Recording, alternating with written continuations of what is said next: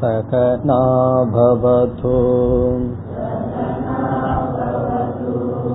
सखुनक्तु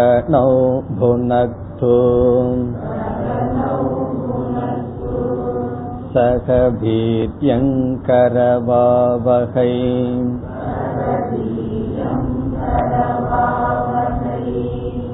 तेजस्विना बधितमस्तु मा विद्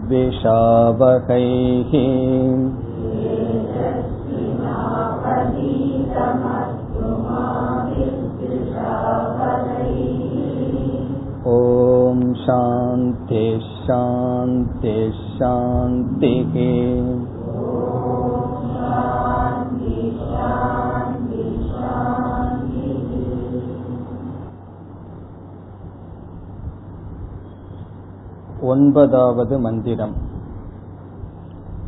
अग्निर्यथैको भुवनं प्रविष्टः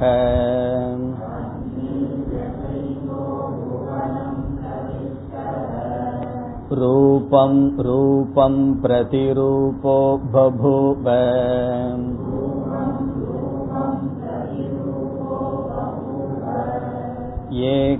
एकस्तथा सर्वभूतान्तरात्मा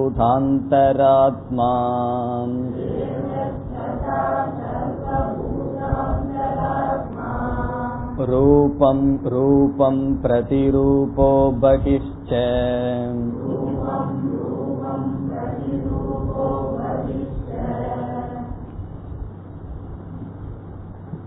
ஆறாவது மந்திரத்தில் யமதர்மராஜா நான் இரண்டு கருத்தை கூற இருக்கின்றேன் என்று கூறினார்.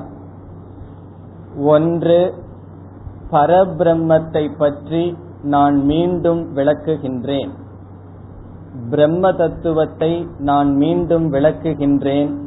குஹ்யம் சனாதனம் பிரம்ம பிரவக்ஷாமி என்று கூறினார்.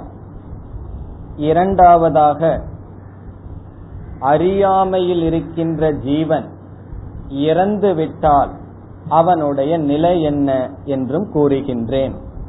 யதாச்ச மரணம் பிராபிய ஆத்மா பவதி கௌதம என்று கூறினார். பிறகு ஏழாவது மந்திரத்தில் ஒரு ஜீவன் குறிப்பாக மனிதன் இந்த உலகத்தில் இருந்து ஞானத்தை அடையாமல் விடுபட்டால் அவனுடைய நிலை என்ன?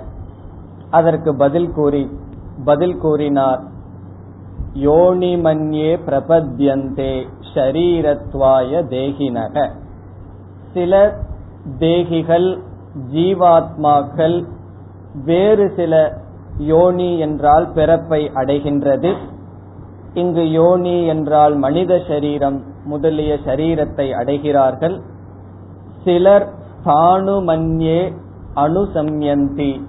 அந்நே சில ஜீவர்கள் தானு என்றால் மரம் செடி கொடி முதலிய பிறவிகளை அடைகிறார்கள். அப்பொழுது நமக்கு சந்தேகம் வரும் ஒரு ஜீவன் ஏன் மனித சரீரத்திற்கு செல்கின்றான்? ஒரு ஜீவன் ஏன் மரம் செடி அல்லது மிருக சரீரத்திற்கு செல்கின்றான்? நமக்கு எப்படிப்பட்ட உடல் கிடைக்கும் என்பது எதனுடைய அடிப்படையில்? யதா கர்ம யதா ஸ்ருதம். யதா கர்ம நம்முடைய கர்ம வினை ஸ்ருதம் என்றால் உபாசனா. நாம் செய்த கர்ம பலன் அதனுடைய அடிப்படையில் நமக்கு சரீரம் வருகின்றது. பிறகு எட்டாவது மந்திரத்தில் மீண்டும் பரம்பொருளை கூறுகின்றேன் என்ற கருத்தை விளக்கினார். இந்த எட்டாவது மந்திரத்தில் அவஸ்தா என்பது மனதிற்கு இருக்கின்றதே தவிர ஆத்மாவுக்கு இல்லை என்பதை காட்டி இந்த ஆத்மாவே பிரம்மமாக இருக்கின்றது என்று ஐக்கியப்படுத்தி இந்த பிரம்மத்திடமிருந்து வேறுபடாத ஆத்மாவில் எல்லா லோகங்களும் சார்ந்திருக்கின்றன என்று கூறினார். நம்மை சரீரமாக புரிந்து கொண்டால் லோகத்தை சார்ந்து நான் இருக்கின்றேன். என்னை ஆத்மாவாக நான் உணர்ந்தால் என்னை சார்ந்து அனைத்து பிரபஞ்சமும் இருக்கின்றது. பிறகு ஒன்பதாவது மந்திரத்தில் நாம் அறிமுகப்படுத்தினோம் இரண்டு சொற்கள். ஒன்று உபாதி என்பது ஆத்மா ஒன்றாக இருந்தாலும் ஏன் பலவாக காட்சியளிக்கின்றது என்பதற்கு இந்த சரீரத்திற்கு ஷரீரத்தை உபாதி என்று பார்த்தோம். அந்த உதாரணம் இந்த சொல் நமக்கு ஞாபகம் இருக்க வேண்டும். அப்பொழுதுதான் இந்த இரண்டு மந்திரங்களும் நமக்கு புரியும். ஒன்பது பத்து. உதாரணத்தை ஞாபகப்படுத்திக் கொண்டால் ஆகாசம் ஒன்றாக இருக்கின்றது.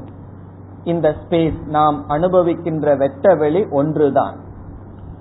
விதவிதமான பானைகள் நாம் செய்கின்றோம். ஒரு பானையிலிருந்து இனியொரு பானையை வேறுபடுத்துவது பானையினுடைய அளவு. இது ஐந்து லிட்டர் கொள்கின்ற பானை இது பத்து லிட்டர் கொள்கின்ற பானை என்று வேறுபடுத்துகின்றோம். சிறியது பெரியது என்ற. இந்த வேறுபாட்டு எதை குறிக்கின்றது என்றால் களிமண்ணை குறிக்கவில்லை பானைக்குள் இருக்கின்ற ஆகாசத்தை குறிக்கின்றது. ஆகவே சிறிய பானை பெரிய பானை என்று நாம் கூறுவது ஆகாசத்தை தான் கூறுகின்றோம். இந்த ரூம் பெரிய ரூம் என்றால் என்ன பொருள்? அதிகமான ஆகாசம் இருக்கின்றது. என்னுடைய அறை சிறிய அறை என்று சொன்னால் அதனுடைய பொருள் என்ன? இங்கு ஆகாசம் குறைவாக இருக்கின்றது. ஆகவே ஆகாசம் சிறியது பெரியது என்ற விவகாரம் வருகின்றது. உண்மையில் ஆகாசத்தை நாம் அவ்விதம் பிரிக்க முடியுமா? அத்வைதமாக இருக்கின்ற ஆகாசம் துவைதமாக மாறிவிட்டது. எப்படி மாறிவிட்டது என்றால் உண்மையில் ஆகாசம் மாறிவிட்டதா? கிடையாது. ஆகாசம் ஒன்றாகவே இருந்த போதிலும் பானையினால் ஆகாசம் மாறிவிட்டது போல் காட்சியளிக்கின்றது. அந்த பானைக்கு என்ன பெயர்? உபாதி என்று பெயர். இங்கு உபாதி என்றால் சென்ற வகுப்பில் லட்சணம் பார்த்தோம். எது தன்னுடைய தர்மத்தை பொய்யாக இனியொன்றிடம் கொடுக்குமோ அது உபாதி. ஞாபகம் வைத்துக் கொள்ள வேண்டிய லட்சணம். எது இதில் ஒவ்வொரு வரியும் முக்கியம். எந்த ஒரு தத்துவம் தன்னுடைய தர்மத்தை பொய்யாக இனியொரு பொருளுக்கு கொடுக்குமோ அது உபாதி. நாம் வெளியே செல்கின்றோம் வெண்மையான ஆடையுடன். அழுக்குகள் நம்முடைய ஆடையில் படுகின்றது. அந்த அழுக்கு என்ன செய்கின்றது? அதனுடைய தன்மையை நம்முடைய ஆடையிடம் கொடுத்து விட்டது. இப்பொழுது அந்த அழுக்கை உபாதி என்று சொல்லலாமா என்றால் சொல்ல முடியாது. காரணம் அந்த அழுக்கு பொய்யாக நம்முடைய சரீரத்தில் நம்முடைய ஆடையில் கொடுக்கவில்லை. அது பொய்யாக கொடுத்திருந்தால் நாம் அதை ஆடையை தூய்மைப்படுத்த வேண்டிய அவசியமே இல்லை. அது உண்மையாகவே தன்னுடைய தர்மத்தை கொடுத்து விட்டது. அல்லது ஒரு பூண்டு இருக்கு அது எல்லா வீட்டிலும் இருக்கிறது. ஒரு பாத்திரத்துல நீங்க போட்டு வைக்கிறீர்கள். கொஞ்ச நாளுக்கு பிறகு அந்த பூண்டை எடுத்தால் அந்த பாத்திரத்தில் என்ன வாசனை வரும்? பூண்டு வாசனை தான் வரும். கொஞ்ச நாளைக்கு அது இருந்து கொண்டே இருக்கும். அந்த பூண்டு உண்மையாகவே கொடுத்ததா பொய்யாக கொடுத்ததா என்றால் உண்மையாகவே கொடுத்தது.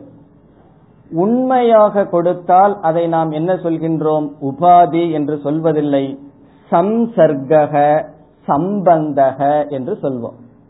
சம்சர்க்கம் என்றால் இரண்டு பொருள் உண்மையாகவே ஒன்றோடு ஒன்று சம்பந்தப்படுவது. ஆனால் உபாதி என்றால் ஒரு பொருள் பொய்யாக இனி ஒரு பொருளிடம் தன்னுடைய தர்மத்தை கொடுத்தல். இங்கு பானை களிமண் என்பது அதனிடம்தான் துவைதம் இருமை இருக்கின்றது. ஆனால் ஆகாசத்திடம் பொய்யாக தன்னுடைய தர்மத்தை கொடுக்கின்றது. ஆகவே பானைக்கு உபாதி என்று பெயர். வேறொரு உதாரணத்துக்கு செல்லலாம். ஸ்படிகம் இருக்கின்றது. ஸ்படிகம் நமக்கு தெரியும். மிக மிக வெண்மையாக இருக்கின்ற ஒரு கண்ணாடி. ஸ்படிகம். அதற்கு அருகில் சிவப்பு மலரை நாம் வைக்கின்றோம். இந்த சிவப்பு மலர் ஸ்படிகத்தில் படுகின்றது. அப்பொழுது ஸ்படிகம் முழுவதும் சிவப்பாக காட்சியளிக்கின்றது. இதில் அந்த மலருக்கு உபாதி என்று பெயர். காரணம் என்ன? தன்னுடைய சிவப்பு தர்மத்தை பொய்யாக அந்த ஸ்படிகத்திடம் கொடுத்துள்ளது. அந்த ஸ்படிகத்துக்கு ரெட் பெயிண்ட் அடிச்சு வச்சுட்டோம்னு வச்சுக்கோ அது உபாதி அல்ல. பொய்யாக அந்த ஸ்படிகத்திற்கு கொடுத்துள்ளது. இந்த ஸ்படிகத்துக்கு ஒரு பெயர் உண்டு. பொய்யாக ஒரு தர்மத்தை வாங்குவதற்கு உபஹிதம் என்று பெயர். உபாதி என்றால் தன்னுடைய தர்மத்தை மற்ற பொருளிடம் கொடுத்தல். உபஹிதம் என்றால் பொய்யாக மற்ற தர்மத்தை வாங்கிக் கொள்ளுதல். இப்ப ஸ்படிகத்துக்கு உபஹிதம் மலருக்கு உபாதி என்று பெயர். இது வந்து உதாரணம் தான் இனி நம்ம உதாரணத்திலிருந்து தாஷ்டாந்தத்திற்கு வருவோம். இந்த ஷரீரத்தை சாஸ்திரம் உபாதி என்று கூறுகின்றது. இந்த ஷரீரம் சொன்னா ஸ்தூல சரீரம் சூக்ம சரீரம் காரண சரீரம் இந்த மூன்று ஷரீரத்தையும் சாஸ்திரம் என்ன சொல்கின்றது? உபாதி என்று சொல்கிறது. உபாதி என்று சொன்னால் அடுத்த கேள்வி யார் உபகிதம்? ஆத்மா உபகிதம். இனி உபாதியினுடைய லட்சணத்தை உபகிதத்தினுடைய லட்சணத்தை ஆத்மாவுக்கும் சரீரத்திற்கும் நாம் வைத்து அது எப்படி பொருந்துகின்றது என்று பார்க்க வேண்டும். சரீரத்தினுடைய தர்மம் அத்வைதம் விதவிதமான சரீரம். இப்ப நம்ம எல்லாமே மனிதர்கள் ஐடென்டிஃபை பண்ணினாலும் ஒவ்வொருவரும் ஒவ்வொரு விதமாக இருக்கிறார்கள். பிறகு மிருகங்கள் பறவைகள் என்று விதவிதமான சரீரங்கள். விதவிதமான குணங்கள் இருக்கின்றது. ஆகவே சகுணம் துவைதம் ஷரீரம் இந்த ஷரீரத்தினுடைய தர்மம் ஆத்மாவுக்கு சென்றவுடன் இந்த ஆத்மா என்னவாகி விடுகின்றது? அதுவும் துவைதம் அதுவும் குணங்களை உடையதாக காட்சியளிக்கின்றது. ஆகவே ஒன்றாக இருக்கின்ற ஆத்மா ஷரீரத்தினுடைய குணங்களை வாங்கிக் கொண்டது போல் காட்சியளிக்கின்றது. நிஜமாலுமே வாங்கியிருந்தா ஷரீரத்தை உபாதின்னு சொல்றதில்லை. சாஸ்திரம் ஷரீரம் உபாதி என்று சொல்வதிலிருந்து ஷரீரத்தினுடைய குணங்கள் பொய்யாக ஆத்மாவுக்கு சென்று விட்டது ஆகவே இந்த ஆத்மா ஒன்றாக இருப்பினும் பலவாக காட்சியளிக்கின்றது. அதுதான் இந்த இரண்டு மந்திரத்தினுடைய சாரம். அதாவது ஒன்றாக இருக்கின்ற ஆத்மா ஏன் பலவாக தெரிகிறது என்றால் பலவாக இருக்கின்ற சரீரத்தை உபாதியாக கொள்வதனால். இங்கு யம தர்மராஜா அக்னி என்ற உதாரணத்தை எடுத்துக்கொள்கின்றார் சாதாரணமா உபாதிக்கு ஸ்படிகம் மலர் அல்லது ஆகாசம் பானையை சொன்னால் புரியும். அக்னியை நாம் கூறினாலும் நமக்கு புரியும். இப்ப அக்னிக்கு வருவோம். அக்னி இங்கு ஆத்மாவாக உதாரணம் சொல்லப்படுகின்றது. இந்த அக்னியானது சாஸ்திரப்படி அக்னிக்கு ஏதாவது ரூபம் இருக்கா? நெருப்புக்கு ரூபம் இருக்கின்றதா என்றால் கிடையாது. ஆனால் நெருப்பானது பெரிய மரக்கட்டையில போய் சம்பந்தம் வைக்கும் பொழுது ஒரு மரக்கட்டை போல் அது உருவத்தை அடைகின்றது. ஒரு சிறிய தீபத்தோடு சம்பந்தம் வைக்கும் பொழுது தீபத்தை போல் காட்சி அளிக்கின்றது. ஆகவே ஒன்றாக இருக்கின்ற நெருப்பு எந்தெந்த பொருளோடு சம்பந்தம் படுகின்றதோ அந்தந்த ரூபத்தை அடைவது போல் அடைகின்றது. ஆனால் உண்மையில் நெருப்பு தீபமோ அல்லது பெரியதோ அல்லது மரக்கட்டையினுடைய அளவோ கிடையாது.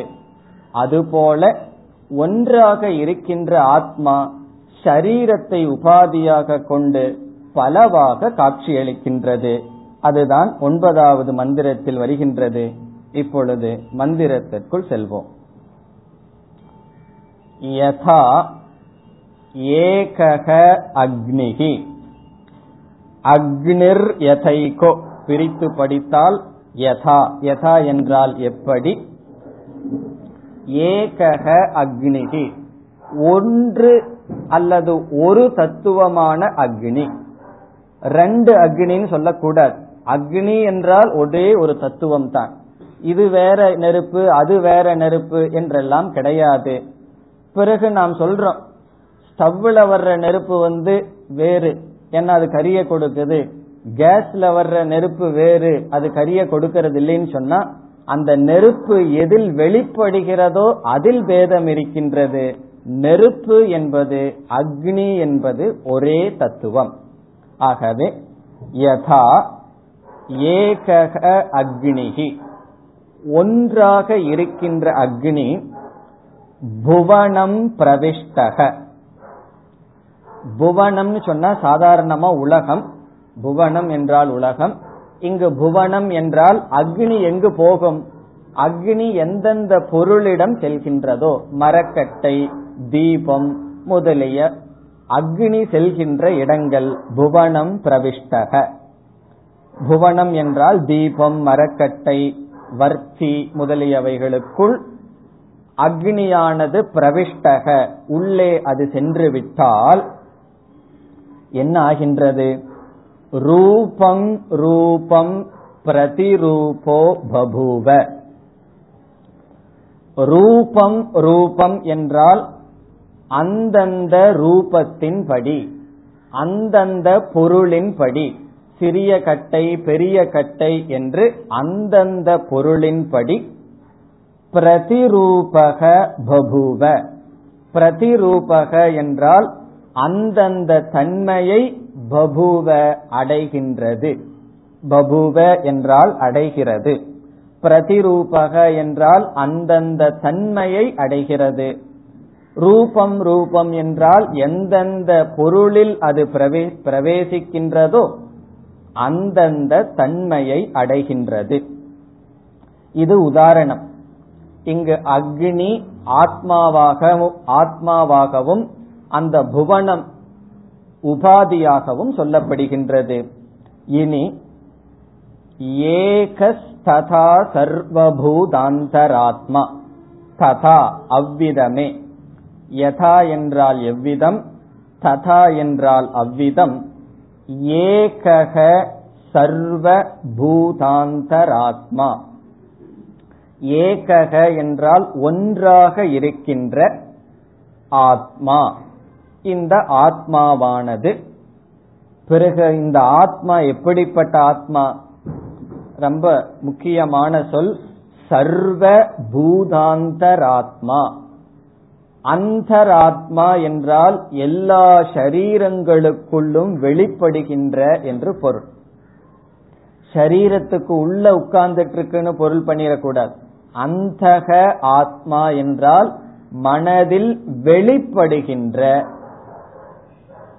யாருடைய மனதில் சர்வபூத எல்லா ஜீவராசிகளுடைய மனதில் வெளிப்படுகின்ற ஏகக ஆத்மா? ஆகவே சர்வபூதம் இங்க பூத என்றால் ஜீவராசிகள் சர்வ என்றால் எல்லா எல்லா ஜீவராசிகளுக்குள் அந்தக என்றால் மனதில் வெளிப்படுகின்ற அறியப்படுகின்ற ஆத்மா. இங்க சர்வன்னு சொன்ன உடனே பல ஜீவராசிகளுக்குள்ள பல ஆத்மா இருக்கின்றதுன்னு சொன்னா உபனிஷத் என்ன சொல்கின்றது? ஏகக ஒன்றாக இருக்கின்ற. சாங்கிய மதம் என்று ஒரு மதம் இருக்கின்றது. அவர்களை பொறுத்தவரைக்கும் எவ்வளவு சரீரம் இருக்கோ அவ்வளவு ஆத்மா. எல்லா உடல்லையும் ஆத்மா இருக்கு. ஆனா ஒவ்வொரு சரீரத்துக்கும் ஒவ்வொரு ஆத்மா. அது கிடையாது. ஏகக சர்வபூதாந்தராத்மா. இந்த ஆத்மா என்ன செய்ததாம்? ரூபம் ரூபம் ரூபம் ரூபம் என்றால் பிரதி ஷரீரம். அந்தந்த ஷரீரத்தை எடுத்து அங்க புவனம் அக்னிக்கு புவனம்னு சொன்னது போல இங்க ஆத்மாவுக்கு ரூபம் ரூபம் என்றால் ஷரீரம். ஸ்தூல சூக்ம சரீரம் ரூபம் ரூபம். பிரதி ஷரீரம் ஒவ்வொரு ஷரீரத்தில் பிரதிரூபக. இங்க பிரவிஷ்டகங்கிறத சேர்த்திக்கணும். ஒவ்வொரு ஷரீரத்தில் நுழைந்து பிரதிரூபக என்றால் அந்தந்த சரீரத்தினுடைய ஆகாரத்தை பபுவ அடைகின்றது. இங்கு சத் தத் ஷரீர சமான ஆகாரக என்று பொருள். அந்தந்த சரீரத்தினுடைய ஆகாரத்தை ரூபத்தை அடைகின்றது. பிரதிரூபக அந்தந்த ரூபத்தை அடைகின்றது. அதோட ஒரு சென்டென்ஸ் முடியுது ஃபுல் ஸ்டாப் பிறகு தனியா இனி ஒரு வார்த்தை இருக்கு பகிஷ்ட என்பது வேறு கருத்து. இந்த கடைசி சொல்ல விட்டுட்டு பார்த்தோம் அப்படின்னா உதாரணம் தோடு இந்த விளக்கம் முடிவடைகின்றது. இந்த ஆத்மா ஒவ்வொரு சரீரத்திற்குள் வெளிப்பட்டு அந்தந்த சரீரத்தோடு இருப்பது போல் இருக்கின்றது. பிறகு இந்த ஆத்மா சர்வபூத அந்தராத்மா மட்டுமா? ஒவ்வொரு சரீரத்திற்கு உள் மட்டும் தான் இருக்கின்றதா என்றால் பதில் உபனிஷத் கொடுக்கின்றது. பகிஷ்ட அது வெளியேயும் இருக்கின்றது. கடைசி சொல் பகிஹீச்ச. பகிஹி என்றால் வெளியே. ஏன் உபனிஷத் வெளியேவும் ஆத்மாதான் சொல்லுது? ஆத்மாவை அந்தராத்மான்னு சொன்ன உடனே மாணவர்கள் மனதில் சந்தேகம் வந்து விடலாம். அந்தராத்மானா உள்ளதான் ஆத்மா இருக்கு. இப்ப வெளியே ஆத்மா இல்லைன்னு சொல்லு. அப்படியல்ல பகிஷ்ட அது வெளியேயும் இருக்கின்றது உள்ளேயும் இருக்கின்றது. இத உதாரணத்தோட சொல்லணும்னு சொன்னா ஆகாசத்தை எடுத்துட்டா நல்லா புரியும் நமக்கு. ஆகாசமானது பானைக்குள் இருந்து கொண்டு அந்தந்த பானையின் ரூபத்தை அடைகிறது. பகிஷ்ட ஆகாசம் வெளியேயும் இருக்கின்றது. ஆகாசம் வெளியேயும் இருக்கின்றது. அந்தந்த பானையினுடைய ரூபத்தை அடைந்து அந்தந்த பானையின் ரூபமாகவும் இருக்கின்றது. இந்த அக்னியினுடைய தத்துவத்துல உண்மையிலேயே அக்னி எல்லா இடத்துலயும் இருக்கு. அக்னிங்கிற தத்துவம் வெளியேயும் இருக்கின்றது கட்டைக்குள்ளும் இருக்கு. அது நம்மளுக்கு நம்ம அவ்வளவு தெளிவா புரியாது. ஆகவே ஆகாசத்தை எடுத்துட்டோம்னா ஆகாசம் வெளியேயும் இருக்கின்றது பானைக்குள்ளும் இருக்கின்றது. இனி இதே கருத்து வேறு உதாரணத்துடன் இங்கு யம தர்மராஜா கூறுகின்றார். பத்தாவது மந்திரம். वायुर्यथैको भुवनं प्रविष्टः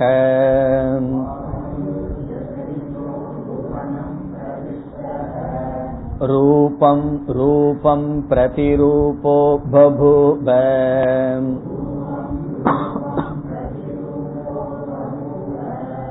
एकस्तथा सर्वभूतान्तरात्मा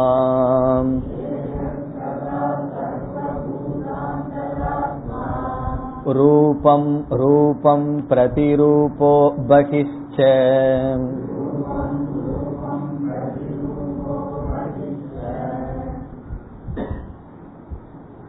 சென்ற மந்திரத்திற்கும் இந்த மந்திரத்திற்கும் ஒரே ஒரு சொல்லுதான் வேறுபாடு அது என்ன சொல் அக்னிகி வாயுகு ஒரே ஒரு சொல்லுதான் அதாவது இங்கு வாயுவை உதாரணமா எடுத்துட்டு யம தர்மராஜா சொல்றார் அது ஆத்மாவை சொன்னா புரிஞ்சிடும் இந்த உதாரணம் தான் கொஞ்சம் புரியாது.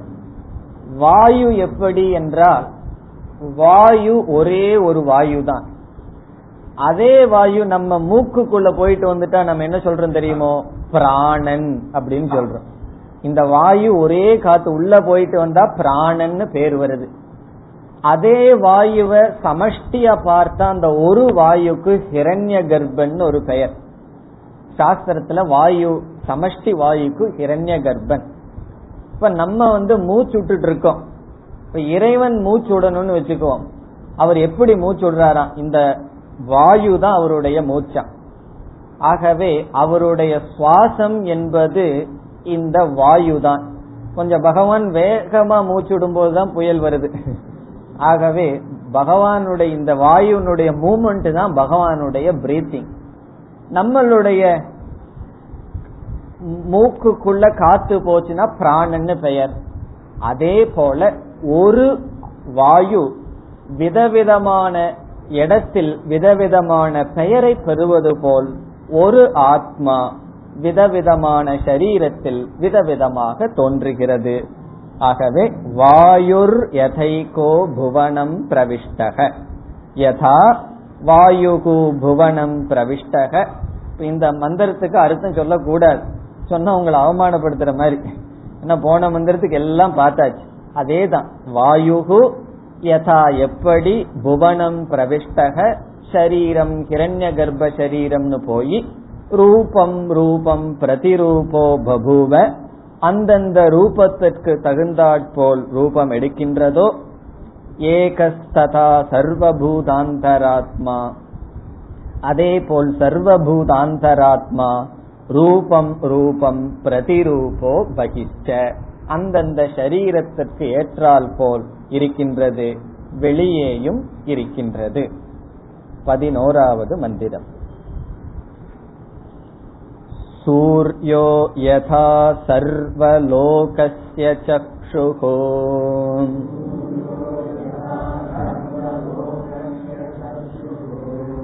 न लिप्यते चाक्षुषैर्बाह्यदोषैः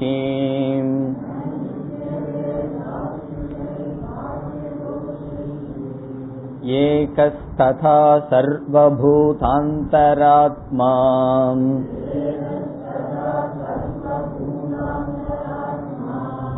न लिप्यते लोकदुःखेन बाह्यः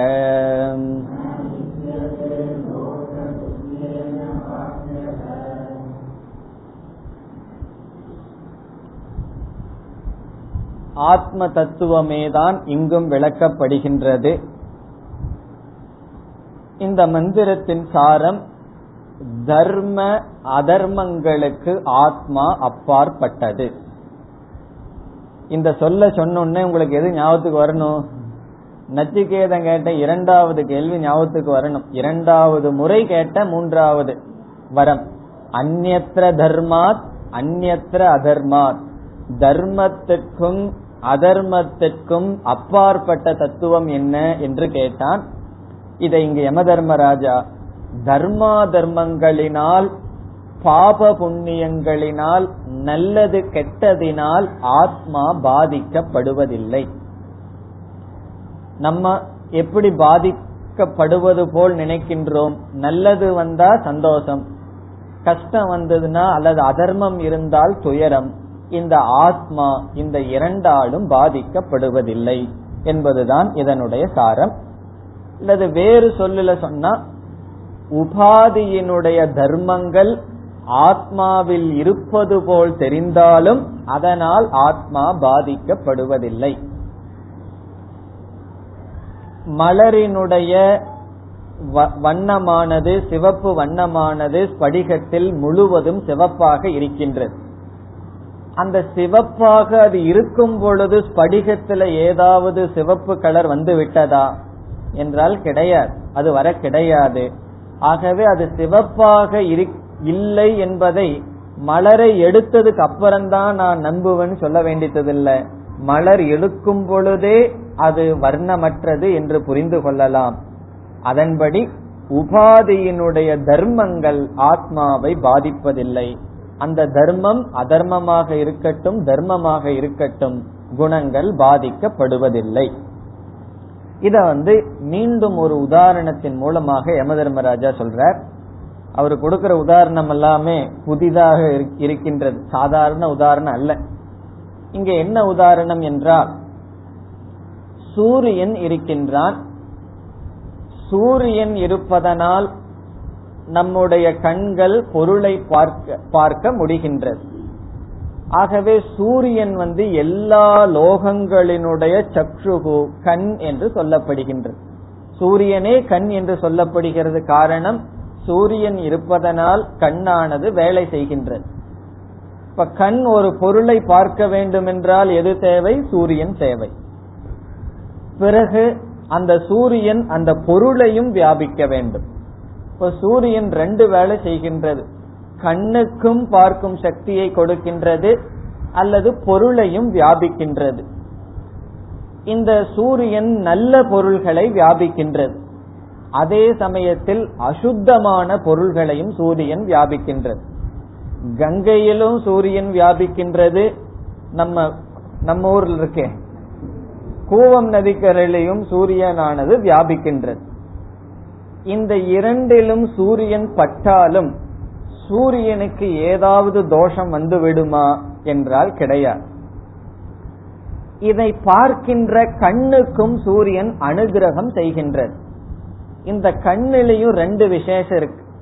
கண்ணாடி போடாத கண்ணு கண்ணாடி போட்ட கண். இந்த கண் வந்து தூய்மையாக சுத்தமாக இருந்தால் சூரியனுக்கு அதனால ஒரு நல்லதோ நம்ம கண்ணில் ஒரு குறை இருந்ததுன்னு வச்சுக்கோம் இது நான் சொல்றதாக நினைக்காதீங்க. யம தர்மராஜா சொல்ற நம்ம கண்ணில் ஒரு குறை இருந்தால் அந்த கண்ணில் இருக்கிற குறை சூரியனுக்கு பாதிப்பு வராது. இந்த கேட்ராக்ட் முதலிய ஏதாவது குறை இருந்து சரியா நம்ம பார்க்கல அல்லது எல்லாம் ரெண்டா பாக்கிறோம் இந்த மாதிரி ஏதாவது பண்ணணும்னாலும் சூரியனுக்கு பாதிப்பு வராது. சூரியனுக்கு பாதிப்பு கிடையாது. அதே போல இந்த அந்தராத்மா என்ன செய்கின்றது? இந்த அந்தராத்மா வெளி விஷயங்களிலும் வியாபித்து உள்ளது. எல்லா இடத்திலும் இருக்கு. அது பகிஹீஸ்டன்னு சொல்லிட்டார் வெளி விஷயங்களிலும் இருக்கின்றது. அந்தகன்னு சொன்னா என்ன பார்த்தோம்? நம்முடைய புத்திக்குள் இருந்து எண்ணங்களை பிரகாசப்படுத்தி கொண்டு இருக்கின்றது. நம் இந்திரியங்கள் வழியா நல்ல பதார்த்தத்தை பார்த்தா நம்ம மனசுல என்ன எண்ணங்கள் வரும்? நல்ல எண்ணங்கள் வரும். தவறான பதார்த்தங்களை தவறான கோணத்தில் பார்த்தால் மனதில் தவறான எண்ணங்கள் வரும். இந்த வெளியே இருக்கின்ற தோஷத்திற்கு பாஷ்ய தோஷம் வெளியே இருக்கின்ற குறைகள். நம்ம அந்த கரணத்தில் மனதில் சில குறைகள் இருக்கின்றது. அவைகள் ஆந்தர தோஷம் என்று சொல்லப்படுகின்றது நம்மளுடைய மனதில் இருக்கின்ற அழுக்கு.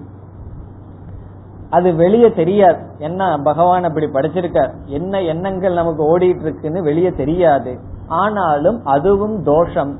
அந்த என்ன எண்ணங்கள் என் மனசில் இருக்குதுங்கிறது எனக்கு தெரியுமா தெரியாதா? தெரிகின்றது. அது எதனால்? ஆத்மா பிரகாசப்படுத்துவதனால். ஆகவே மனதினுடைய எண்ணங்களை அது நல்ல எண்ணமோ கெட்ட எண்ணமோ ஆத்மா பிரகாசப்படுத்துகின்றது.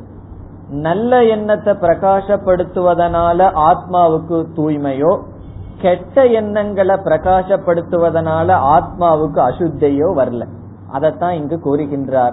நல்ல எண்ணங்கள் கெட்ட எண்ணங்கள் அல்லது தர்மம் அதர்மம் இவைகளை பிரகாசப்படுத்தும் பொழுது ஆத்மாவானது பாதிக்கப்படுவதில்லை.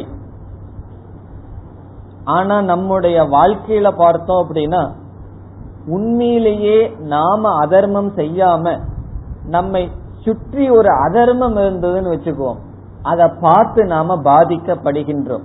அதனாலதான் சில பெற்றோர்கள் சொல்லுவார்கள் என் கண்ணு முன்னாடி இந்த மாதிரி செய்யாது. நீ இந்த மாதிரி எங்கேயோ செய்து கொள் எப்படியோ இருந்து கொள். என் கண் முன் செய்யாதே என்று தன்னுடைய கண்ணு முன்னாடி ஏதாவது ஒரு அதர்மம் இருந்ததுன்னா சில பேர்த்தினால பார்த்துட்டு சகிச்சிட்டு இருக்க முடியாது. நல்ல இசை தெரிந்தவர்கள் வேறு ஒருவர் பாடிட்டு இருக்கும் பொழுது ஏதாவது குறை இருந்ததுன்னா அவங்கனால சந்தோஷமா உட்கார்ந்துட்டு இருக்க முடியாது. காரணம் என்ன? அந்த குறைய சகிச்சுக்கிறதுக்கு முடியாது. ஒரு அதர்மத்தை நாம் பார்த்துட்டு அதுல சம்பந்தப்படாம இருக்க முடியாது. ஆனா ஆத்மா அப்படி அல்ல. தன்னை சுற்றிலும் அல்லது தான் தர்மத்தையோ அதர்மத்தையோ பிரகாசப்படுத்தினாலும் இந்த தர்மத்துக்கும் அதர்மத்துக்கும் பாபத்துக்கும் புண்ணியத்துக்கும் சுகத்துக்கும் துக்கத்துக்கும் அப்பாற்பட்டது சாட்சியாக இருக்கின்றது. இப்படி சொன்ன உடனே ஆத்மா சாட்சியா இருக்கு நான் துக்கப்பட்டு இருக்கேன்னு சொல்லக்கூடாது. அந்த நான்கிற வார்த்தை எடுத்து ஆத்மாவில போட்டுக்கணும். நம்ம எப்ப பார்த்தாலும் ஆத்மா ஆத்மான்னு மூணாவது தேர்ட் பர்சன்ல சொல்லிட்டு இருக்கோம் கடற்கையில சொல்லும் போது அந்த நான்கிறத வச்சுட்டு ஆத்மான்னு சிந்திச்சிட்டு இருப்போம் ஆமா ஆத்மா துக்கப்படுறதில்ல. தர்ம அதர்மங்கள் எல்லாம் தன்னை சுத்தி நடக்கும்போது ஆத்மாவை பாதிக்கப்படுறதில்ல. ஆனா நான் தர்மா தர்மங்கள்ல பாதிச்சிட்டு இருக்கிறனே என்ற எண்ணம் வரக்கூடாது. ஆத்மா என்றால் நான். ஆகவே நான் என்னுடைய மனதில் தர்மமோ அதர்மமோ பாபமோ புண்ணியமோ அல்லது எதை நான் பார்த்தாலும் நான் சாட்சியாக இருக்கின்றேன் அதற்கும் எனக்கும் சம்பந்தம் கிடையாது. அதுதான் இங்கு சொல்லப்படுகின்றது. இப்பொழுது மந்திரத்திற்குள் செல்லலாம். யதா சூரியக சர்வ லோகஸ்ய சக்ஷுகு யதா என்றால் உதாரணம் எப்படி? சூரியக. சூரியன் சர்வலோகசிய சக்ஷுகு எல்லா லோகங்களுக்கும் அல்லது எல்லா ஜீவராசிகளுக்கும் எப்படி இருக்கின்றார்? சக்ஷுகு கண்ணாக இருக்கின்றார். இப்ப நமக்கு எல்லாத்துக்கும் அவரவர்களுக்கு ஒவ்வொரு கண் இருக்கு. ரெண்டு கண் இருக்கு ஒரு கண் அல்ல ரெண்டு கண் இருக்கு. எல்லாத்துக்கும் சேர்ந்து ஒரு கண் இருக்கின்றது அது சூரியன். ஆகவே சர்வலோகசிய சக்ஷு. நமக்கு எல்லாத்துக்கும் ஒரு கண் சேர்ந்து இருக்கின்றது என்றால் சூரியன். ஆகவே சூரியனே கண்ணாக சொல்லப்படுகின்றது. சங்கரர் விளக்கம் கொடுக்கின்றார். காரணம் சூரியனானது நம்ம கண்ணுக்கு அதிஷ்டான தேவதையாக இருந்து கொண்டு அனுகிரகம் செய்கின்றது. கண்ணினுடைய அதிஷ்டான தேவதை சூரிய பகவான். அந்த சூரிய பகவான் ஒவ்வொரு கண் இந்திரியத்திலும் அதிஷ்டான தேவதையாக இருந்து அனுகிரகம் செய்கின்றதனால் சூரியன் எல்லா ஜீவராசிகளுக்கும் இருக்கின்ற சமமான கண். இந்த சூரியன் வந்து இதெல்லாம் உதாரணம் தான் இந்த சூரியன் இரண்டு தோஷத்தினால் பாதிக்கப்படுவதில்லை. இந்த அதிஷ்டான தேவதை கண்ணுக்குள்ள இருந்தாலும் நம் கண்ணில் ஏதாவது குறை இருந்தாலும் அல்லது பார்க்கப்படும் பொருள் தவறான பொருளாக இருந்தாலும் அந்த சூரியனுக்கு பாதிப்பு வருவதில்லை. ந லிப்பியதே ந என்றால் பந்தப்படுவதில்லை பாதிக்கப்படுவதில்லை. எதனால்?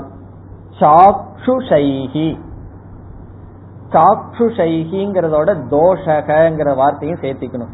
சாக்ஷுஷைகி தோஷைகி கண்ணில் இருக்கின்ற தோஷத்தினால் சூரியன் பாதிக்கப்படுவதில்லை.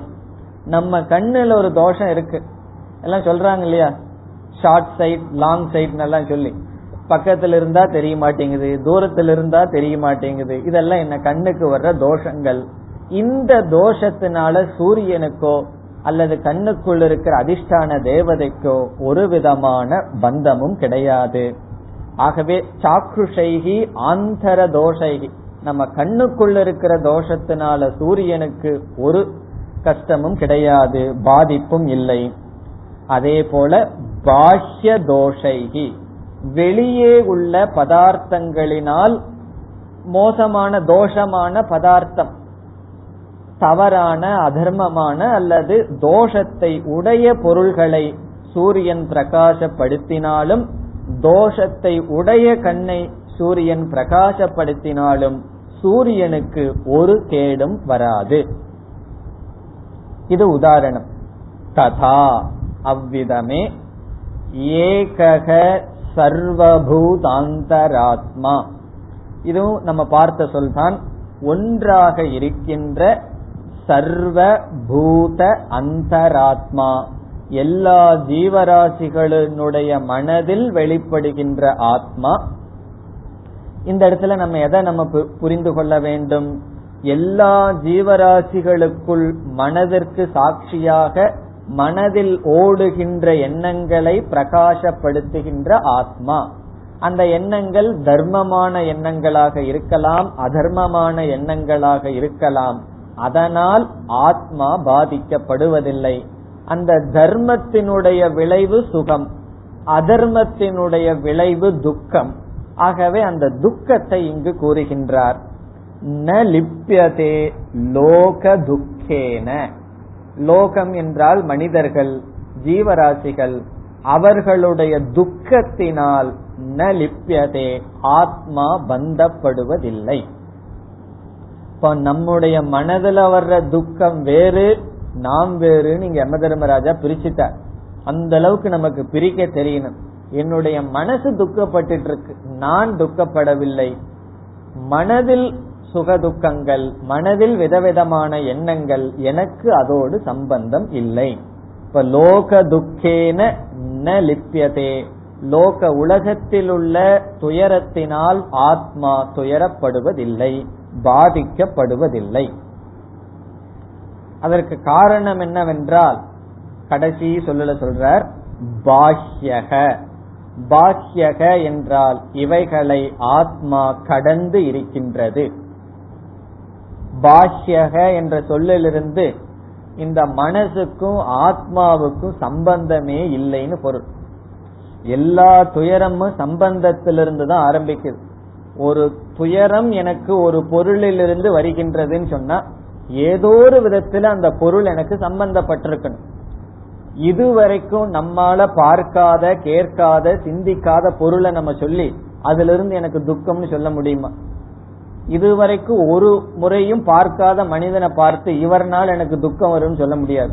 பக்கத்து வீட்டுக்கு வந்து ஒரு நாலு நாள் அவரோட பேசினதுக்கு அப்புறம் சொல்லலாம்.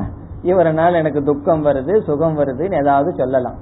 ஆகவே சுக துக்கமே சம்பந்தத்தினால் பாஹ்யக என்பதிலிருந்து உண்மையாகவே மனதிற்கும் ஆத்மாவுக்கும் சம்பந்தம் கிடையாது. ஆகவே மனம் வேறு துயரம் மனதை சார்ந்தது. ஆகவே ஆத்மாவுக்கு சம்பந்தம் இல்லை. ஆத்மா பாதிக்கப்படுவதில்லை. இப்ப துயரம் எப்படி வருதுன்னா காம கர்ம உத்பவம் துக்கம்னு சங்கரர் விளக்கம் கொடுக்கின்றார் துயரத்திற்கு இந்த துயரம் எப்படி வருதுன்னா காமம் ஆசை. காம உத்பவம். ஆசையிலிருந்து துயரம் வருதான் வெறும் ஆசையில மட்டுமல்ல ஆசை வந்துட்டா சும்மா உட்கார்ந்துட்டு இருக்க முடியுமா? போய் பணத்தை சம்பாதிக்கணும் அந்த பொருளை அடையணும். கர்ம ஆக்டிவிட்டிஸ் ஏதாவது வாங்க போலான்னு சொன்னா ஏதாவது பிரச்சனைகள் வரும். ஆகவே செயல். செயலே ஒரு கிளேஷன் தான் ஆகவே காமத்தினாலும் கர்மத்தினாலும் தோன்றிய துக்கங்கள் அல்லது எந்த விதத்துல வேணாலும் துக்கம் வரலாம். அதை நம்ம விளக்க வேண்டிய அவசியம் இல்லை. காரணம் என்ன? காரணம் இல்லாம நம்ம எல்லாம் துக்கப்பட்டு பழகி வச்சிருக்கோம். ஆகவே எப்படிப்பட்ட துக்கம் வந்தாலும் அந்த துக்கத்தினால் ஆத்மா பாதிக்கப்படுவதில்லை. பிறகு யார் பாதிக்கிறார்கள்? ஆத்மாவும் மனதும் ஒன்று என்று யார் நினைக்கிறார்களோ அந்த ஜீவன் பாதிக்கின்றானே தவிர இந்த மனதையும் ஆத்மாவையும் பிரித்தவன் பாதிக்கப்படுவதில்லை இந்த கருத்தை இனி அடுத்த மந்திரத்தில் கூற வருகின்றார் பனிரெண்டாவது மந்திரம் एको वशी सर्वभूतान्तरात्मा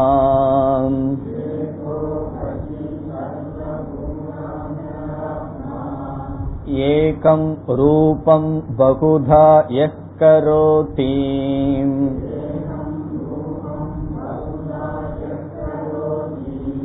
तमात्मस्थं येनु पश्यन्ति धीराः।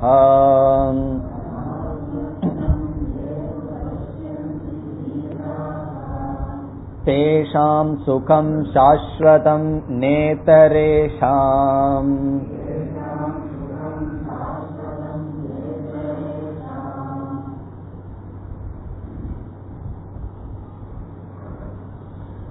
பனிரெண்டு பதிமூன்று. இந்த இரண்டு மந்திரங்களும் ஒரே கருத்தை கூற வருகின்றது. இந்த இரண்டு மந்திரத்தில் மூன்று கருத்துக்கள் வருகின்றது. எப்படி அக்னிகி வாயுகுன்னு ஒரே மாதிரி மந்திரம் இரண்டு வந்ததோ அதே போன்ற மந்திரம் பனிரெண்டு பதிமூன்று. இதில் கூறப்படுகின்ற கருத்து பிரம்மஸ்வரூபம் பிரம்மத்தினுடைய சொரூபம் மீண்டும் விளக்கப்படுகின்றது. பிறகு அந்த பிரம்மனே ஒவ்வொரு ஆத்மாவாகவும் இருக்கின்றான் என்ற மகா வாக்கியம் வருகின்றது. பிரம்மஸ்வரூபத்தை விளக்கி ஜீவ பிரம்ம ஐக்கியத்தை கூறி பிறகு உபனிஷத் மிக அழகாக பிரயோஜனத்தை கூறுகின்றது. இந்த ஞான பலனை கூறுகின்றது. அந்த ஞான பலனை கூறி இந்த ஞானம் இல்லாதவங்களுக்கு இந்த பலன் இல்லைன்னு வேற சொல்லுது பாசிட்டிவா இந்த ஞானத்தை அடைஞ்சவங்களுக்கு தான் இந்த பலன் மற்றவர்களுக்கு இந்த பலன் இல்லை என்றும் கூறப்படுகின்றது. ஆகவே இந்த இரண்டு மந்திரத்தில் வேதாந்தத்தில் சொல்லப்படுகின்ற அனைத்து கருத்துக்களும் சேர்ந்து சொல்லப்படுகின்றது. இப்பொழுது மந்திரத்திற்குள் செல்வோம். ஏகக அதே கருத்துதான் ஏகக என்றால் இரண்டு அற்ற அத்வைதமான. வஷி. இதுவும் ஆத்மாவுக்கு லட்சணம் வஷி. வஷி என்றால் எல்லாவற்றையும் கட்டுப்படுத்துபவர் கண்ட்ரோலர் எல்லாவற்றையும் தன்னுள் வைத்திருப்பவர் வஷி. யார்? சர்வபூத அந்தராத்மா. இந்த சர்வபூதாந்தராத்மா உங்களுக்கு சர்வபூதாந்தராத்மான அர்த்தம் தெரியும்.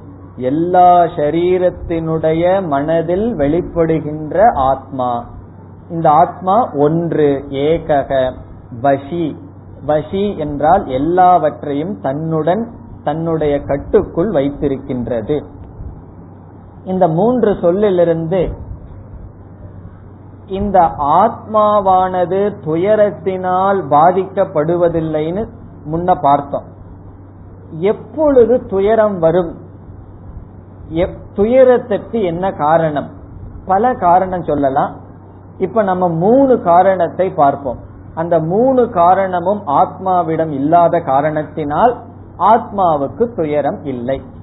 இப்ப துயரத்துக்கு எவ்வளவு காரணம் வேணாலும் சொல்லலாம். இந்த இடத்துல மூணு காரணம் பார்க்கலாம். முதல் காரணம் பரதந்திரம் துக்கம் சுதந்திரம் சுகம். பரதந்திரம் என்றால் நாம் சார்ந்து இருப்பது துக்கம் என்று சாஸ்திரத்தில் லட்சணம் சொல்லப்படுகின்றது. சுதந்திரமாக இருப்பது சுகம். அதனால தானே கஷ்டப்பட்டு இந்த நாட்டுக்கு சுதந்திரம் வாங்கி வச்சிருக்கோம். ஆகவே சுதந்திரம் என்றால் ஃப்ரீடம். எது சுதந்திரமாக இருக்கின்றதோ அந்த இடத்தில் துயரம் கிடையாது. எங்கு பரதந்திரம் மற்றதை சார்ந்து இருப்போமோ அப்பொழுது துயரம். அதனாலதான் இளமையான காலத்துல எல்லாத்துக்கும் ஒரு விதமான கஷ்டம் இல்லை. பண விஷயத்திலயோ எந்த விஷயத்திலயோ கஷ்டம் இல்லை. காரணம் என்ன? சுதந்திரம். இண்டிபெண்டன்ஸா பணம் வந்துட்டு இருக்கு. அல்லது எங்க வேணாலும் சுதந்திரமா நடக்கலாம். என்ன வேணாலும் சாப்பிடலாம். எல்லாத்திலயும் சுதந்திரம் இருக்கு. வயதான காலத்துல துயரத்திற்கு என்ன காரணம்? பரதந்திரம். எங்காவது கிளாஸுக்கு வரணும்னா என்ன நீ கூட்டிட்டு போகையா? அப்படின்னு கேட்பார்கள். என்ன வயதாயிடுது என்னால நடந்து வர முடியாது. பரதந்திரம். அப்ப அந்த ஆசையை நாம் பூர்த்தி செய்ய முடியாது. சாப்பிடணும்னு சொன்னா யாராவது வந்து பிளேட் வச்சு பரிமாறும். காரணம் என்ன? வயதாகி விட்டது சரீரத்தை அந்த வேலையை நம்ம செய்ய முடியாது. அதே போல பணம் தனக்கு விருப்பமான பொருளுக்கு பணம் செலவழிக்கலாம்னா கிடையாது. பரதந்திரம் மற்றவர்கள் கொடுக்கறத வச்சு தான் செய்யணும். ஆகவே மற்றவர்களை எந்த விஷயத்துல சார்ந்திருக்கிறோமோ அங்க நம்முடைய விருப்பத்தை வெளிப்படுத்த முடியாது. அதுவே துக்கம். அதனாலதான் வயது ஆக ஆக நமக்கு ஏன் துக்கம் வருகின்றது? பரதந்திரம் ஆகிவிடுகின்றோம். சாதாரண வாழ்க்கைக்கும் கூட மற்றவர்களை சார்ந்து இருக்க வேண்டிய நிலை. ஆகவே துயரம் அதிகரிக்கின்றது. ஆகவே துயரத்தினுடைய முதல் காரணம் பரதந்திரம் டிபெண்டன்ஸ் மற்றதை சார்ந்து இருத்தல். இப்ப இங்க ஆத்மா வந்து வஷிங்கிற வார்த்தையில ந பரதந்திரம் சுதந்திரம் என்று கூறப்படுகின்றது. இங்க வஷி என்றால் எல்லாவற்றையும் ஆட்டி வைத்தல் எல்லாவற்றையும் தன்னுடைய கட்டுக்குள் வச்சிருக்குன்னு சொன்னா இப்ப நானே இனியொருவருடைய கட்டுக்குள் இருந்தா மற்றவங்களை எப்படி நான் கட்டி வைப்பது? நான் சுதந்திரமாக இருந்தால்தான் மற்றவர்களை என்னுடைய கட்டுக்குள் வைக்க முடியும். வஷி என்றால் இந்த அனைத்து பிரபஞ்சமும் சரீரமும் ஆத்மாவினுடைய கட்டுக்குள் இருக்கின்றது. ஆகவே ஆத்மா சுதந்திரம் பரதந்திரம் இல்லாத காரணத்தினால் ஆத்மாவுக்கு துக்கம் கிடையாது. இனி இரண்டாவது இது கொஞ்சம் சாஸ்திர ரீதியான பார்வை. ஒரு பொருள் நமக்கு துக்கத்தை கொடுக்க வேண்டும் என்றால் அது இரண்டாவதாக என்னை காட்டிலும் வேறாக இருக்க வேண்டும். இருமையிலிருந்து தான் துயரமே நமக்கு வரும். இப்போ ஒரு இடத்துல ஒரே ஒரு பொருள் மட்டும் இருக்குன்னு வச்சுக்கோ. அந்த இடத்துல அந்த ஒரு பொருள் துயரத்தை அனுபவிக்க முடியாது. உதாரணமாக நாம துயரத்தை அனுபவிக்க வேண்டும் என்றாலே அனுபவிப்பவன் நான் அனுபவிக்கின்ற மனம் அனுபவிக்கின்ற விஷயம்ங்கிற மூன்று பேதம் இருக்கு. இந்த மூன்று பேதம் இல்லைன்னு வச்சுக்குவோம். அனுபவிப்பவன் அனுபவிக்கின்ற மனம் அனுபவிக்கப்படும் பொருள் இல்லைன்னு சொன்னா அனுபவமே வர அங்க துயரமும் சரி இன்பமும் எந்த அனுபவமே வராது. ஆகவே எல்லா அனுபவத்துக்கும் இருமை அவசியம் தேவை. இது சுகத்துக்கும் பொருந்தும் துக்கத்திற்கும் பொருந்தும். இந்த இடத்துல நம்ம துக்கம்ங்கிற விசாரத்தில் இருப்பதனால் துக்கத்திற்கு காரணம் இருமை. இப்ப நான் ஒருத்தன் இருக்கேன் நான் அனுபவிக்கிறதுக்கு மனசுன்னு ஒண்ணு இருக்கு மற்றவர்களுடைய விவகாரம் மற்றவர்களுடைய சொல் அதெல்லாம் துயரத்துக்கு காரணமாகின்றது. ஆகவே எனக்கு அந்நியமான பொருள்கள் அதை அனுபவிக்கின்ற மனம் அதற்கு அதை வாங்குகின்ற கருவிகள் இந்திரியங்கள் மனம் அதை அனுபவிக்கின்ற நான் என்ற பேதம் இருக்கின்ற வரைதான் துயரம். இங்கு ஏகக என்று சொன்னவுடன் ஆத்மா அனுபவிப்பவன் ஆத்மாவிடம் அனுபவிக்கும் கருவி ஆத்மாவுக்கு அனுபவிக்கப்படும் பொருள் கிடையாது. ஆகவே ஆத்மாவுக்கு துயரம் கிடையாது. இப்ப ஏகங்கிற வார்த்தை அத்விதீயத்துவாத் ஏகத்வாத் ந துக்க ஹேதுகு ஆத்மாவுக்கு துக்கம் வருவதற்கு காரணம் இல்லை ஆத்மா மட்டும் இருக்கின்றது. ஆத்மாவுக்கு துக்கத்தை கொடுக்கறதுக்கு ஆளே இல்லை. என்ன என்ன? ஆத்மா மட்டும்தான் இருக்கு. இந்த ஆத்மா துக்கத்தை அனுபவிக்கிறதுக்கு ஆத்மா கிட்ட மனசு கிடையாது. ஆத்மா மட்டும்தான் இருக்கு. இப்ப மனதும் கிடையாது பொருளும் கிடையாதுன்னா யார் துக்கத்தை அனுபவிப்பார்கள்? அல்லது சுகத்தை அனுபவிப்பார்கள்? ஆகவே ஏகத்வாத் ஆத்மாவுக்கு துக்கம் வருவதற்கு வாய்ப்பு இல்லை. இனி மூன்றாவது அது ஒரு விளக்க ஆசிரியர் எழுதுகின்றார் நம்மை காட்டிலும் மற்றவர்களை உயர்வாகவோ அல்லது என்னை காட்டிலும் அவர்கள் மேலான பொருள்களை வைத்துள்ளார்கள் என்று இந்த கம்பேர் பண்றமே அதனால துக்கம் வருமா? இதுதான் இந்த உலகத்துல அதிகமா நடந்துட்டு இருக்கு. எங்கிட்ட இருக்கிற பொருளை வச்சு சந்தோஷப்பட்டா பரவாயில்ல. அல்லது என்னிடம் இருக்கின்ற பொருள் போதாதுன்னு துக்கப்பட்டா அதுல ஒரு அர்த்தம் இருக்கு. என்னை விட பக்கத்துல நல்ல பொருள் இருக்கே அண்ணனுக்கோ அக்காவுக்கோ அல்லது பக்கத்து வீட்டிலேயே பெரிய பொருள் வந்தாச்சேன்னு சொன்னா அது மனதை பொறுக்க மாட்டேங்குது. ஆகவே உத்கிருஷ்டத்துவ திருஷ்டிகி என்னை காட்டிலும் மற்றவர்கள் மற்ற பொருள் மேலானதுங்கிற பார்வையினால் துயரம் வருகின்றது. இதை உத்கிருஷ்டத்துவம் என்று சொல்லப்படுகிறது. உத்கிருஷ்டத்துவம் என்றால் மேலானது. ஸ்வ அபேக்ஷையா. என்னை நான் ஒப்பிட்டு என்னை காட்டிலும் மற்றவர்களிடம் ஏதோன்னு அதிகமா இருக்கு. ஒன்னா புத்தி அதிகமா இருக்கு அல்லது சக்தி அதிகமா இருக்கு அல்லது பணம் அதிகமா இருக்கு. என்னிடம் இல்லாத நல்லது ஒண்ணு அவர்களிடம் இருக்கின்றதுன்னு சொல்லி அல்லது ஜாதி இந்த மாதிரி துயரமோ அல்லது சுகமோ. இந்த வேறுபாட்டினால் வருகின்றது. இங்கு சர்வபூதாந்தராத்மா எல்லா சரீரத்திற்குள்ளும் சமமாக இருப்பதனால் இந்த உத்கிருஷ்டத்துவம் முதலிய பேதங்கள் ஆத்மாவில் கிடையாது. நம்ம மனசில் இருக்கிற ஆத்மாவும் ஒண்ணுதான். எழுகினுடைய மனசில் இருக்கிற ஆத்மாவும் ஒண்ணுதான். கழுதையில் இருக்கிற மன ஆத்மாவும் ஒண்ணுதான். ஆகவே இந்த ஆத்மாவுக்கு நான் கழுதையினுடைய உடலையும் புத்தியும் பிரகாசப்படுத்துறேன் நான் மனிதனுடைய புத்திய பிரகாசப்படுத்துறேன்னு சொல்லி பேதம் ஆத்மா நினைத்து துயரப்படாது. காரணம் என்ன? இந்த ஆத்மாவுக்கு தெரியும் இந்த கழுதையும் அந்த கழுதையும் ஒன்றுதான். ஒரு விதமான வேறுபாடும் கிடையாது. எல்லாமே அனாத்மா. எந்த கழுதையோடும் நான் சம்பந்தப்படவில்லை என்று ஆத்மா தன்னை இனி ஒரு பொருளோடு ஒப்பிடாது. சர்வ பூதாந்தராத்மா ஆகவே இந்த ஆத்மாவுக்கு துயரம் கிடையாது. இந்த மாதிரி பல கருத்து சொல்லலாம். அத்வைதத்துவாத் சுதந்திரத்துவாத் ஏகத்துவாத் அதாவது சமத்துவாத் சமமாக இருப்பதனால் ஆத்மாவுக்கு துயரம் வருவதற்கான காரணமே கிடையாது. பிறகு இந்த ஆத்மா என்ன செய்கின்றதாம்? ஏகம் ரூபம் பகுதா எஸ் கரோதி. யக எந்த ஆத்மா ஏகம் ரூபம். அதே கருத்துதான். ஒன்றாக இருந்து கொண்டு என்று பொருள். இங்கு ஏகம் ரூபம் என்றால் ஒன்றாக இருந்து கொண்டு என்ன செய்கின்றது? பகுதா கரோதி. தன்னையே பலவாக காட்டுகின்றது. பகுதா என்றால் விதவிதமாக. ஒன்றாக இருந்து கொண்டு பகுதா தன்னை விதவிதமாக காட்டுகின்றது. விதவிதமாக தான் இருப்பது போல் காட்சியளிக்கின்றது. அது எப்படி என்றால் நாம ஒரே ஒரு ஆள் தான் படுத்து தூங்குறோம். கனவு வரும் பொழுது நம்ம என்ன செய்யறோம்?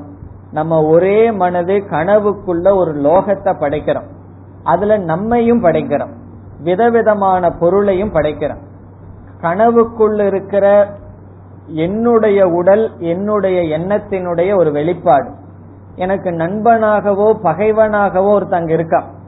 அவன் யாருன்னா அவனும் என்னுடைய எண்ணத்தினுடைய ஒரு வெளிப்பாடு. இந்த இரண்டும் என்ன செய்கின்றது? விவகாரம் செய்கின்றது. ஆகவே பகுதா என்றால் ஒரே ஒரு ஆத்மா அனுபவிப்பவன் அனுபவிக்கப்படும் பொருள் கருவிகள் என்ற பேதங்களை உற்பத்தி செய்து இந்த உலகத்தை படைக்கின்றது. இருக்கிறது யாருன்னா ஒரே ஒரு ஆத்மா. இதெல்லாம் பிரம்மத்தினுடைய அல்லது ஆத்மாவினுடைய லட்சணம். இந்த ஆத்மாவை தான் என்று உணர்பவன் சுகத்தை அடைகின்றான் என்ற பலன் வருகின்றது இரண்டாவது வரியில். அதை பிறகு பார்ப்போம். ॐ पूर्णमधपूर्णमिधम् पूर्णात् पूर्णमुदच्छते पूर्णस्य पूर्णमादाय पूर्णमेवावशिष्यते ॐ शान्ति शान्ति शान्तिः